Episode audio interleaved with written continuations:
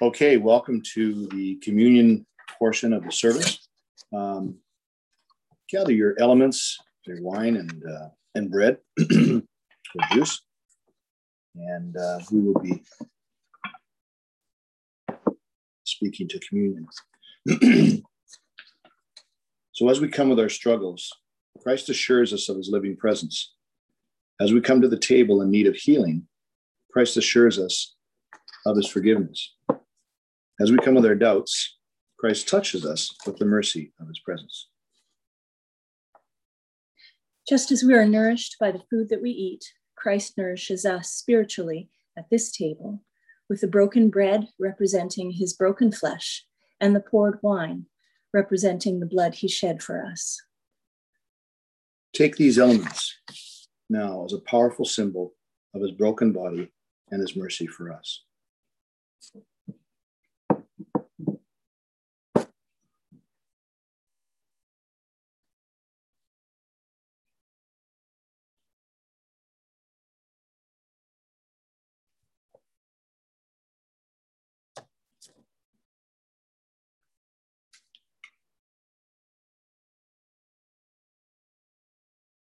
Let's take a minute of quiet focus and contemplation of Jesus' presence before we move on to close communion in prayer.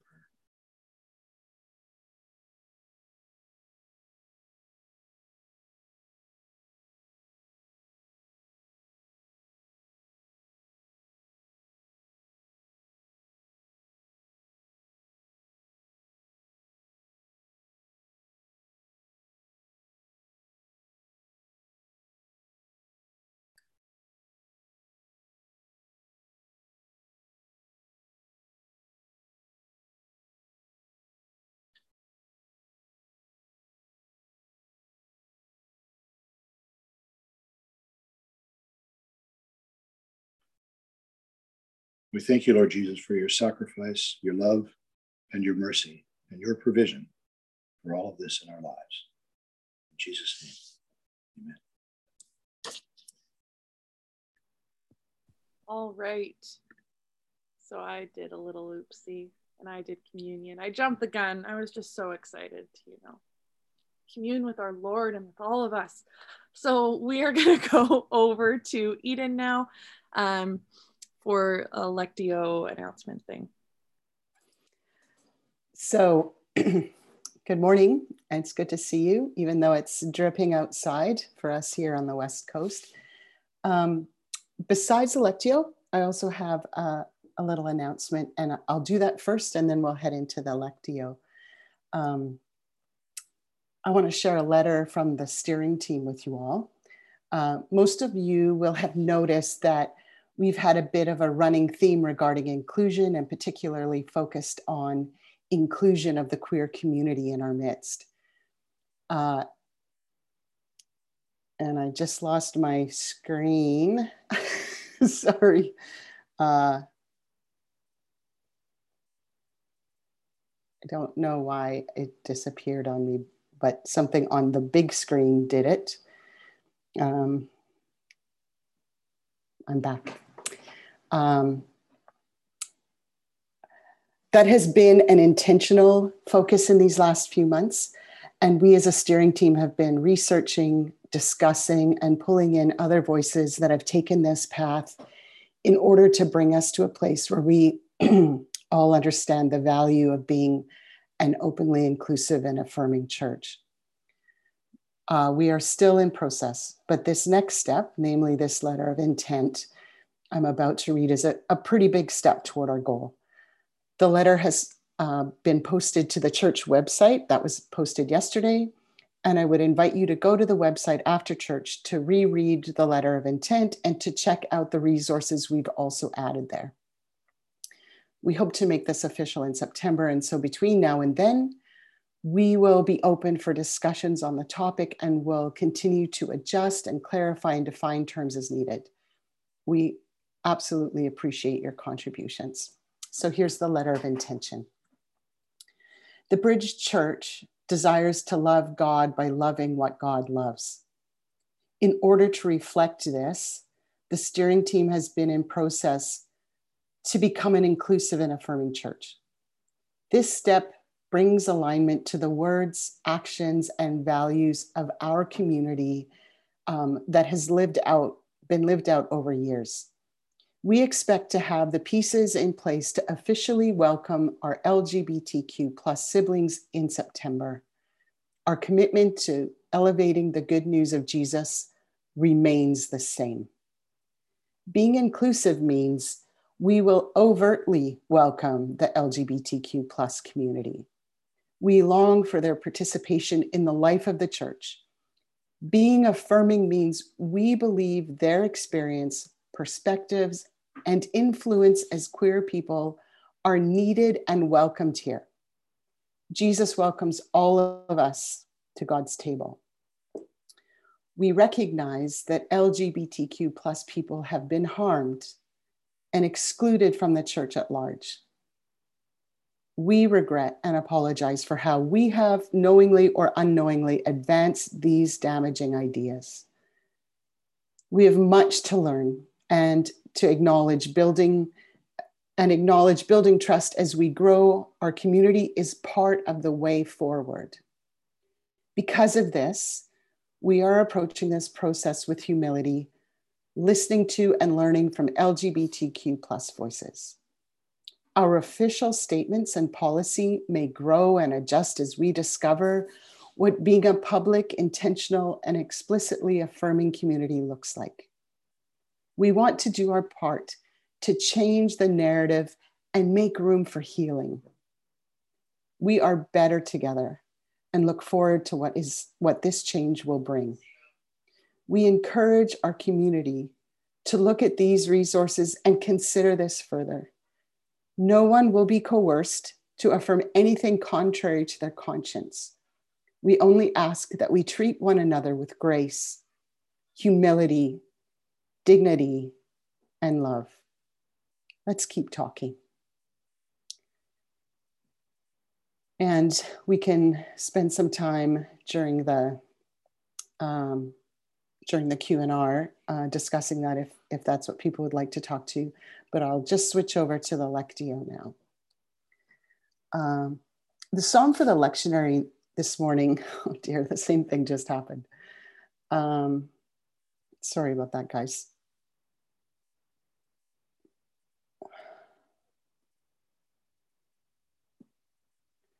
The Psalm from the Lectionary this morning is Psalm twenty. It's a Psalm that is a blessing and a prayer for the leader or the king. Instead of using this as a Lectio reading, which may have been a bit tough to do because I tried to jig it to work, but um, what I've done is rewritten this to be a prayer for our leaders, our present leaders.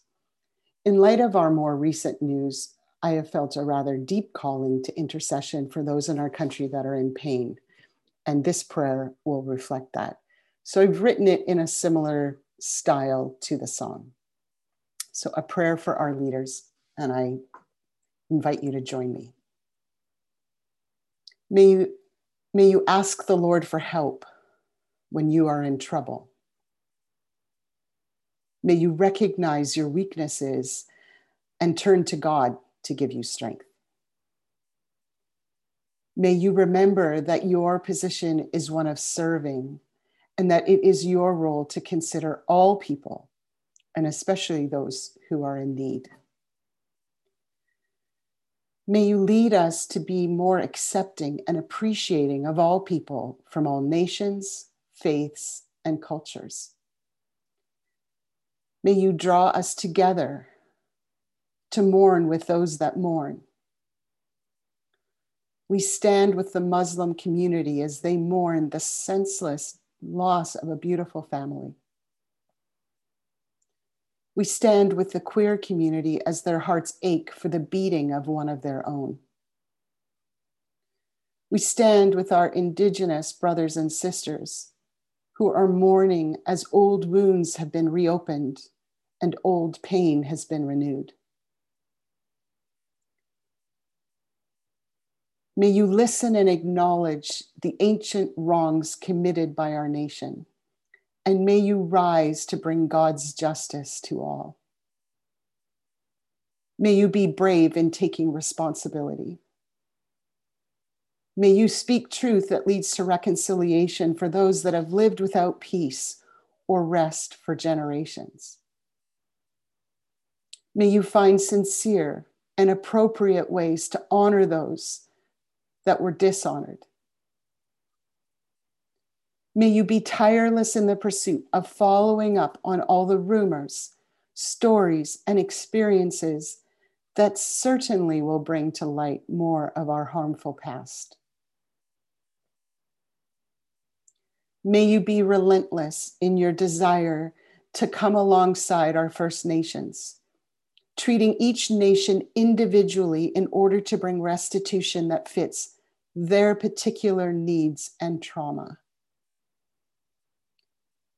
May you call all those who you lead to higher ground, that the harming will end and that a new page will be turned where hope, life, peace, and reconciliation will thrive. Lord Jesus, give us all strength to take responsibility, to find solutions, to participate in reconciling with our past, and give us ears to listen, eyes to see, and hearts that are willing to take part. Amen.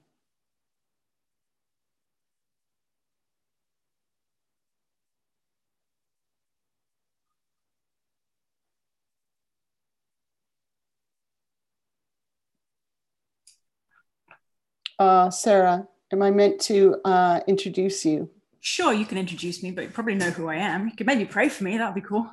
Okay. Well, this is Sarah. She's Hi. A lovely person. Sometimes. And uh, um, we get to do work together, and I appreciate her very, very much. Um, she's a really solid person, and uh, she brings way more to the table than her energy level actually affords. And I don't know if you all know um, the struggles that she has with energy, uh, but on a Sunday morning, all of her energy is expanded in our midst. That's it. She's out for the rest of the day.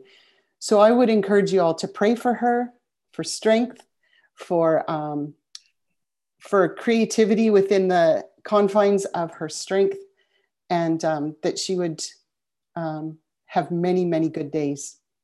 So Jesus, we ask that you would um, come and sit beside Sarah as she shares with us this morning, that you would take the seed that she offers this morning and that you would plant it, uh, and that it would grow in accordance with uh, your ability to make things become far bigger and lovelier than we ever imagine.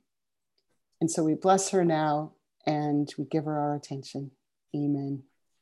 Amen. Thank you very much. Also, I have this funny thing that happens with my skin. I don't know what that's about. If you're listening on the um, on the the web, the um, podcast, you're welcome that you don't get to look at it. But everybody else, you can watch it. It's going to grow from here now, and it'll come up and around, and then it'll overtake my whole face. By the time we finished, I will be a tomato.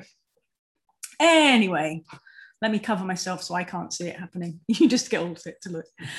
Um, on with the show. Um, did anyone watch Tough as Nails? No? Okay, anyway, it's a series. Uh, we've just, re- fin- we recorded it, so we've just finished watching it.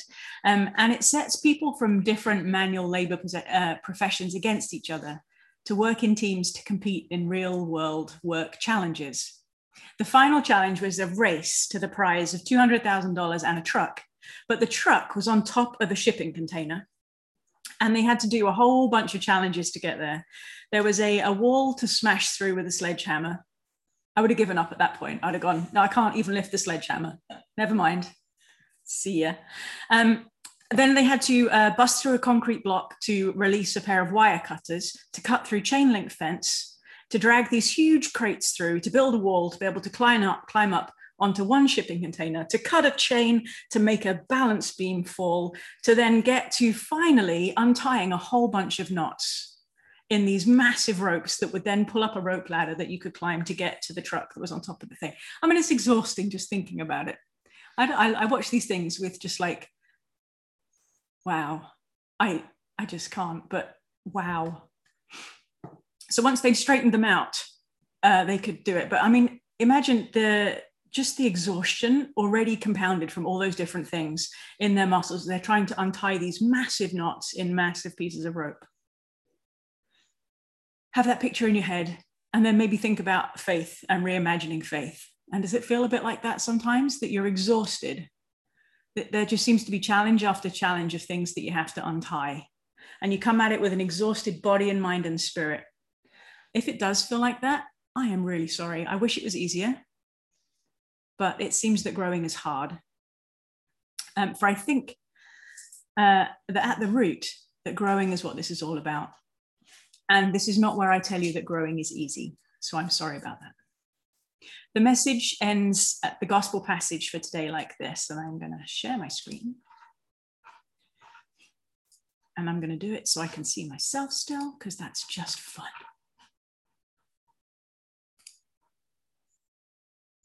Hold, please. Any second now.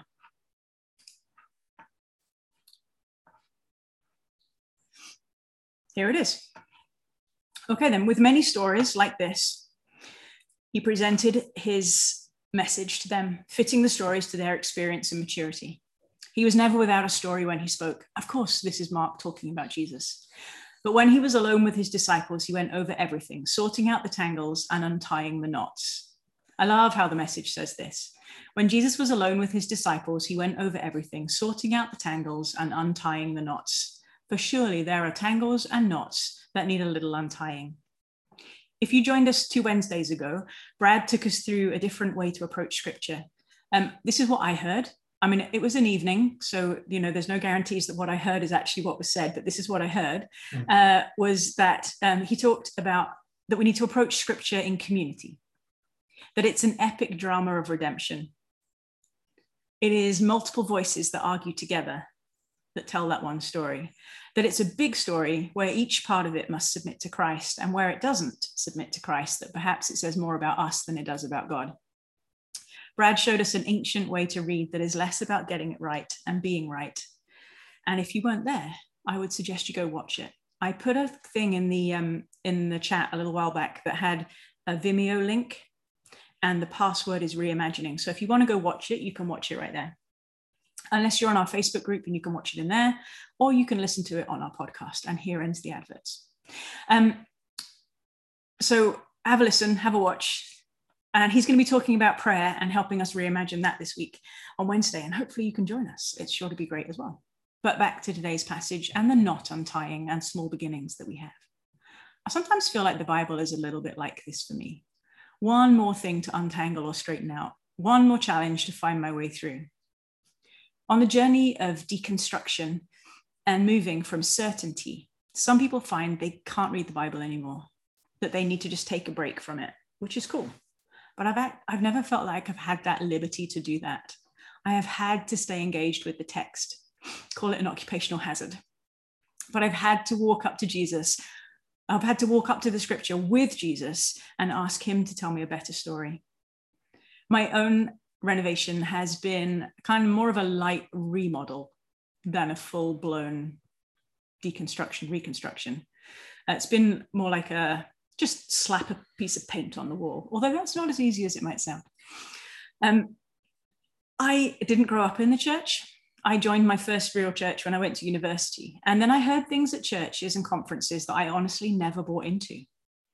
Mostly because I think, I mean, I wonder if maybe it's because I'd already developed my critical thinking skills before I got there. Um, I don't know. I just never bought into what they were selling. If people who hired me in the past could hear this, they might just shudder. But anyway, um, I, uh, I never bought into inerrancy. Like, it doesn't work. There's just too many things that contradict each other, let alone the differences that people teach about what it actually means. What it actually means, really? Um, complementarianism, I never bought into that. I, uh, I mean, hello, that excludes me. Like, well, that doesn't work. It's not what I saw Jesus do or how he taught, he treated women. Um, and I'm not only a woman, but I'm an unmarried woman, so nobody's covering my head. Like, what the heck? Uh, so I was like, yeah, no, I don't think I believe that. Um, exclusivism, who is in and who is out, who is acceptable and who is not. I'm still not buying it. I think God is way bigger. I am betting on the fact that God being is more loving than I am. I am betting on the fact that God is more accepting and inclusive than I am, just generally more than me. And it's him that I've trusted this whole time. And I never understood the box that people put God in. There are probably lots of other things that I've ignored on the way. These were just the three that came to mind as I was thinking. Um, I don't know how I ever got through an interview for a job at a church. Like if they'd even dug slightly, they would have been like, she's a heretic, out. But anyways, here I am. I snuck in somehow and you're welcome. So my faith renovation has needed some tweaks, but actually what it's mostly involved is me being brave enough and feeling safe enough to say out loud what I believed on the inside. It's been more like a peeling back of wallpaper layers. Maybe that's a better image than actually painting a wall. It's been like peeling back a layer to actually reveal what I was believing underneath. But the Bible was tricky and I did have to stay engaged because every week I needed something to teach the children. Like, what are we going to tell the children? This has been my whole thought this whole time as people have been going like, yeah, I'm out. I'm like, but what are you going to teach your kids? What are you going to tell them? And if we're starting small, like a seed that's buried in the ground, then we need to start there. We're going to read two stories this morning, and I'm going to tell you exactly what they mean. I hear you gasp in shock. Oh, I hope I heard you gasp in shock. If, listen, if you ever hear me say, I'm going to tell you exactly what that means, I've been overtaken by aliens and need to be taken outside and beaten up. I do have a few thoughts of what these parables might mean or what Jesus might have meant, but nothing is certain. If you're looking for an, okay, this is what it means for sure, then you might need to go to another church. I have no, this is what it means for sure to offer you, just a few ways that we could think about it, none of which might be what Jesus meant. Or all of them might be what Jesus meant. Or he could have meant something totally different. I don't know. I'm just going to offer you the ways that I found as potentials as I've read it over and over and leave it for you to add what you think and let you mull over it and hope that there is life in it for all of us somewhere. So let's read it.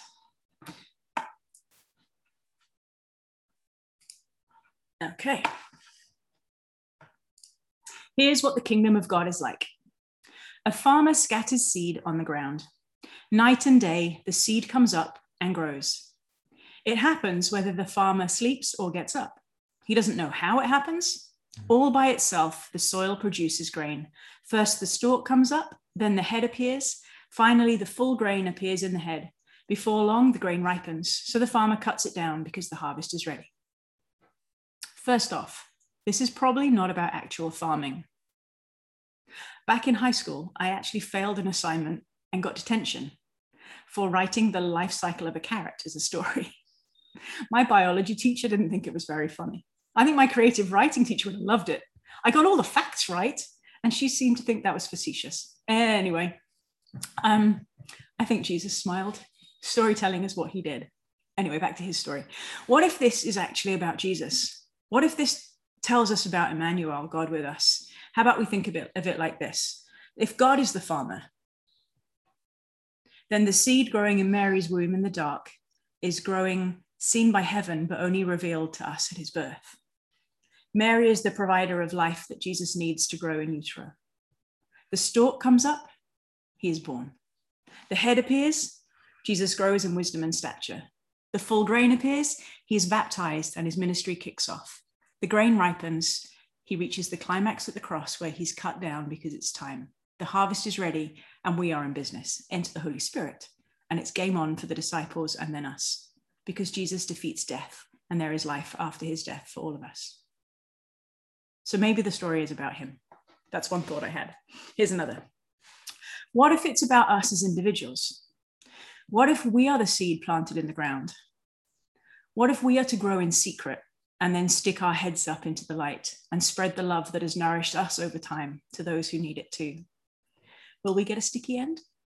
I mean, maybe not like Jesus, but yeah. We will eventually die, so there will be an end. So that's another thought. Is it about us? And uh, one more.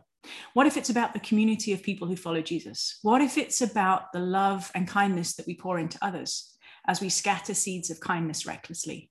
And just like the farmer, we close our eyes, or we blink, we turn away, and mysteriously, what we've sown grows into something good that can produce fruit of its own. I feel like this is what I hope for the children that um, that I've had got to hang out with over the years, that I have recklessly scattered seeds with and for. I hope that all of them might grow and flourish and be all that they've been created to be, that they might be reckless seed scatterers too, that I might have been a little influence in that journey. I can only hope. I don't make them grow. It's just mine to scatter the seeds of love and kindness and trust God with them. Growth happens in secret, whether I'm there to see it or not. It's like seed that grows whether the farmer sleeps or gets up to watch the soil. I've been growing potatoes uh, in a in a tub outside, and the, the method was to plant the potatoes low, and then every time they stick their little heads up, cover them with soil. And then they stick their little heads up and cover them. I mean, bless them. By the time they got to the top of the pot, they were like, just stop it already. I could hear them, just stop covering me with soil. And now they are, now they are plants. So growth happens whether we pay attention or not. Um, and I'm challenged by this to allow other people to grow, because there are people that I keep in my mind as, well, that's the position they hold. And um, I kind of, I kind of judge that maybe they didn't move, but who knows? I'm going to allow the possibility for things to grow in secret, and allow the possibility that they've been evolving as well. So what do you think this story means? There's my three options. Do any of the ways that I've suggested, maybe Jesus, maybe us, maybe church with a capital C, do they resonate with you? Maybe you have other thoughts on it, and I'm going to invite you to think about that for a second. And then we'll maybe chat about it. So let me read it again. Here is what God's kingdom is like. A farmer scatters seed on the ground. Night and day, the seed comes up and grows. It happens whether the farmer sleeps or gets up. He doesn't know how it happens. All by itself, the soil produces grain. First, the stalk comes up, then the head appears, and finally, the full grain appears in the head. Before long, the grain ripens, so the farmer cuts it down because the harvest is ready. I would say turn to the person next to you and chat, but Zoom. So is there anybody who wants to just hop in and say what they think? If you use the reaction button at the bottom, you can put your hand up like this.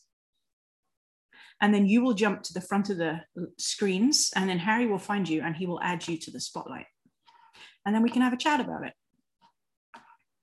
Does anybody want to add anything? Anybody got any thoughts, anything that really resonates with them in that in that passage? Anything you go, oh yeah. Because a gathering is a conversation. It's not you just me mm. sitting, you sitting listening to me. So anybody want to chip in?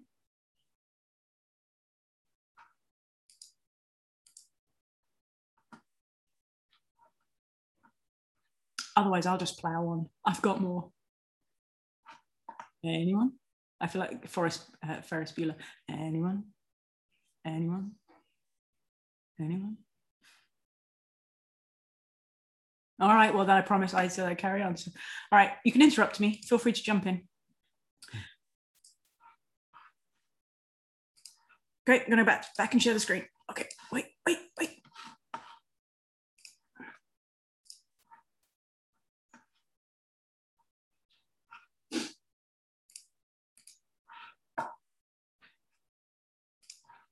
Too many things open. Okay, okay.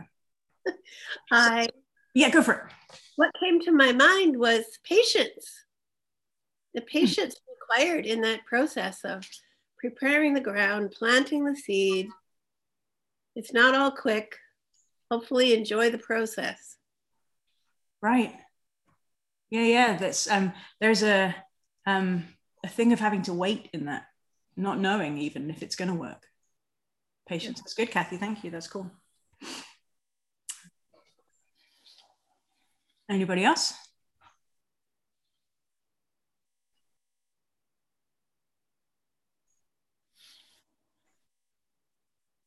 All right, then let's talk about the next story. So in the text in Mark, it looks like Jesus just carries straight on with his next breath. And he might have, but it could also be, um, it could also have happened on another day. Like he could have carried straight on, but it could be that it, this happened another time and that Mark has just gone, oh, that's about seeds as well. All right, let's just mash those two together. Um, but uh, this is the next, this is the next story.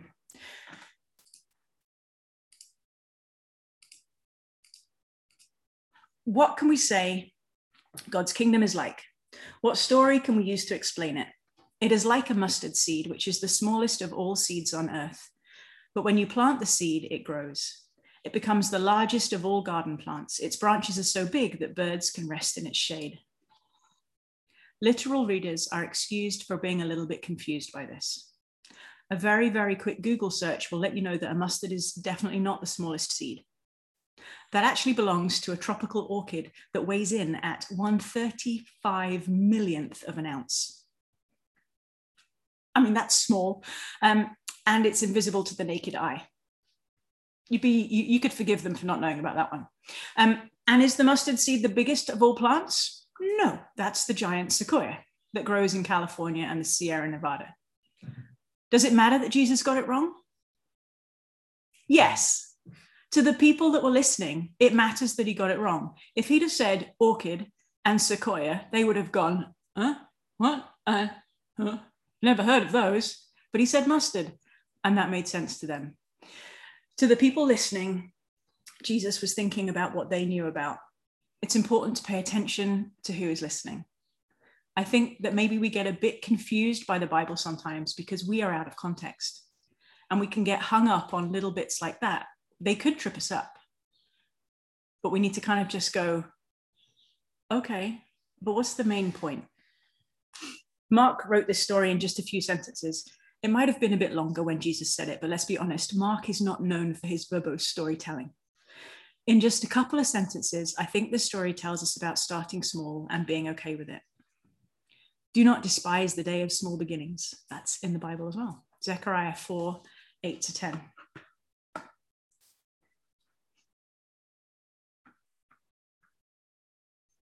Hold on, I just changed the wrong thing. I changed my I changed my notes rather than the, let's try it again. Here we go, there's the thing. All right. Then another message came to me from the Lord. Zerubbabel, well, I don't know how you say that one, but let's call it Zerubbabel, is the one who laid the foundation of his temple, and he will complete it. Then you will know that the Lord of heaven's armies has sent me. Do not despise these small beginnings, for the Lord rejoices to see the work begin, to see the plumb line in Zerubbabel's hand. The temple. Isn't that a foreshadowing of Jesus? The foundation stone that he talks about in there, doesn't someone refer to Jesus as that? Actually, that happens multiple times. There's a psalmist that says it, Isaiah says it, Zechariah says it, and Jesus himself. They all call him the foundation or cornerstone. So is this little story in Mark about him too? Is Jesus the mustard seed? Is he the small beginning, the first stone planted? Is he the foundation on which everything is built? I think he is. In the kingdom of heaven, Jesus goes first, and the kingdom grows and grows and grows, and it grows in us and through us. Jesus goes first. The kingdom of heaven is Jesus, God with us, crucified, died, and buried, and risen and living in us. And the kingdom grows big enough for everyone to take shelter in the branches, or that's what it should do. The church should be a place of safety, not of harm, because we grow from a place of love that is Jesus. There was a bishop who lived around three hundred eighty, uh, between about three hundred eighty and four hundred fifty, and his name was Peter Chrysologus. And he takes the idea back to the whole story, starting with Christ sowing the seed by promising a king. I can see you laughing at me, Eden. Um, sowing the seed by promising a kingdom to Abraham. Listen, this is what he says. Such then is the mustard seed which Christ sowed in his garden. When he promised a kingdom to the patriarchs, the seed took root in them. So that's Abraham. With the prophets, it sprang up. With the apostles, it grew tall. In the church, it became a great tree, putting forth innumerable branches laden with gifts. And now you too must take the wings of the psalmist's dove, gleaming gold in the rays of divine sunlight, and fly to rest forever among those sturdy, fruitful branches. No snares are set to trap you there. Fly off then with confidence and dwell securely in its shelter. And that's a church I want to be part of, a place where there are no snares set to trap, where everyone can dwell securely, because this is the fruit of the seed of love planted in the beginning by the great love, God himself. Maybe this story is about the whole story. Maybe it's about Jesus, but maybe it's about us as well. Maybe we are like the little mustard seeds. We're pretty small, right? Just to give you a sense of scale, think about our solar system for a moment. The solar system seems big from where we stand, but it's also actually pretty manageable compared to the universe. But even our relatively small solar system is vast. To give us an idea of how small we are in it, somewhere between ninety-nine point eight and ninety-nine percent, ninety-nine point nine percent of our solar system's mass is the sun. Okay, so that's the things you can hold in your hand. Well, don't try it with the sun, but the things that you can hold, ninety-nine point eight and ninety-nine point nine percent of our solar system is the sun. The rest of the mass is split between the planets and their satellites, the comets and the asteroids and the dust and gas surrounding our star, and all of us on this little planet. Do you feel like a mustard seed now? We're like, Point in, we fit in the zero point one percent of the mass of our solar system. And that includes the planets. Like, and then, oh, I'm so small. Actually, if we're more like an orchid seed than a mustard seed. Yeah, we are tiny. But when we spread, spread love all around us, we grow more and more like Jesus. And then we become big in love like he is. He's the one who flung the stars, including our own, into space. And when we become big in love like he is, then we become a safe place for our friends, because we love like he does. We can become like a tree with branches for others to nest in or take shelter. I feel like I want to do this. Like, we become like a tree with branches for others to nest in and take shelter, because we are connected to the Creator, who is love. Maybe that's what Jesus meant. I don't know exactly. But it might have been that. If you've got another take on it, we can chat at the end. But one more thing before I quit talking. My constant thought before, as I've read and reread both these stories, is that it's about love that starts small but grows. I feel like I want to encourage those of us who've been hiding in the ground or feel like you've been buried there by others, that however you ended up there, growing quietly in the dark, that it might be time to stick your head up. You're good. Grow tall, grow strong, and grow in love by practicing, so that you might become a safe place for others to come to. Start small and try it. I made this piece of artwork. They tried to bury us. They didn't know that we were seeds. I was listening to a sociologist called Nicholas Christakis talking to Krista Tippett this week on On Being. He was talking about the basic goodness that we are all wired for, the elemental human capacities of friendship, love, teaching, and cooperation that are in us as human beings. Towards the end, they were talking about how love and kindness mushroom. It's really worth a listen. Um, we all have the capacity to do small things, right? I'm not going to say we all have the capacity to do large things, because you know, we like the grandeur of that, but actually small acts of kindness have a way of growing and multiplying. I was in a coffee shop. This was uh, the last time we went back to indoor dining. The lady in front of me was pretty excited to place her order and then go join her husband at a table. She gave her name and address for the contact tracing thing, but she forgot to pay. So the server and I looked at each other, because I mean, she was like, she was all twitterpated from just being in there. It was so exciting. Um, So we looked at each other and I was like, I want to place my order. She's got a thing open. She can't do anything until this lady. And I went, I'll pay. That's fine. Just take it. And she's like, really? And I went, yeah, just let's just do it and get on. Um, so I paid. And uh, as I stood waiting for my to-go drink, they received theirs. And then this lady realized that she hadn't paid. So she said, oh, I didn't pay, to the server. And the server's like, it's okay. She paid. Um, and so this lady came bounding over and was just like, oh, I'm so thankful. I was all just excited to be here. And, um, and she said, I will pass it on. I will, I will do something kind for somebody else. And I have no idea if she did, but I imagine that she did, because that's how kindness works. A small act of kindness leads to another small act of kindness. And before you know it, boom, that stuff's everywhere, like glitter. I asked the kids last week what Jesus had asked us to do. And one of them said, uh, he wants us to spread love. And we decided that his love might just be a little like getting something sticky on us. Kids understand that, right? You get something sticky on you, and then everything you touch becomes sticky. Maybe God's love is like that. Maybe it just makes us sticky. And we can't help but spread it. The story of God's kingdom is full of people doing little things, small things that make a difference to other small things, that inspire other small things. We don't hear about them super often.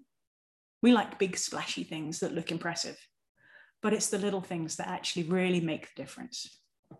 All of us, no matter our age or ethnicity, our wealth or our family background, are capable of doing a small thing. Nobody is excluded from doing a small thing. And that small thing can help tell the story of God's kingdom, because it is Christ's love that compels us. The message says,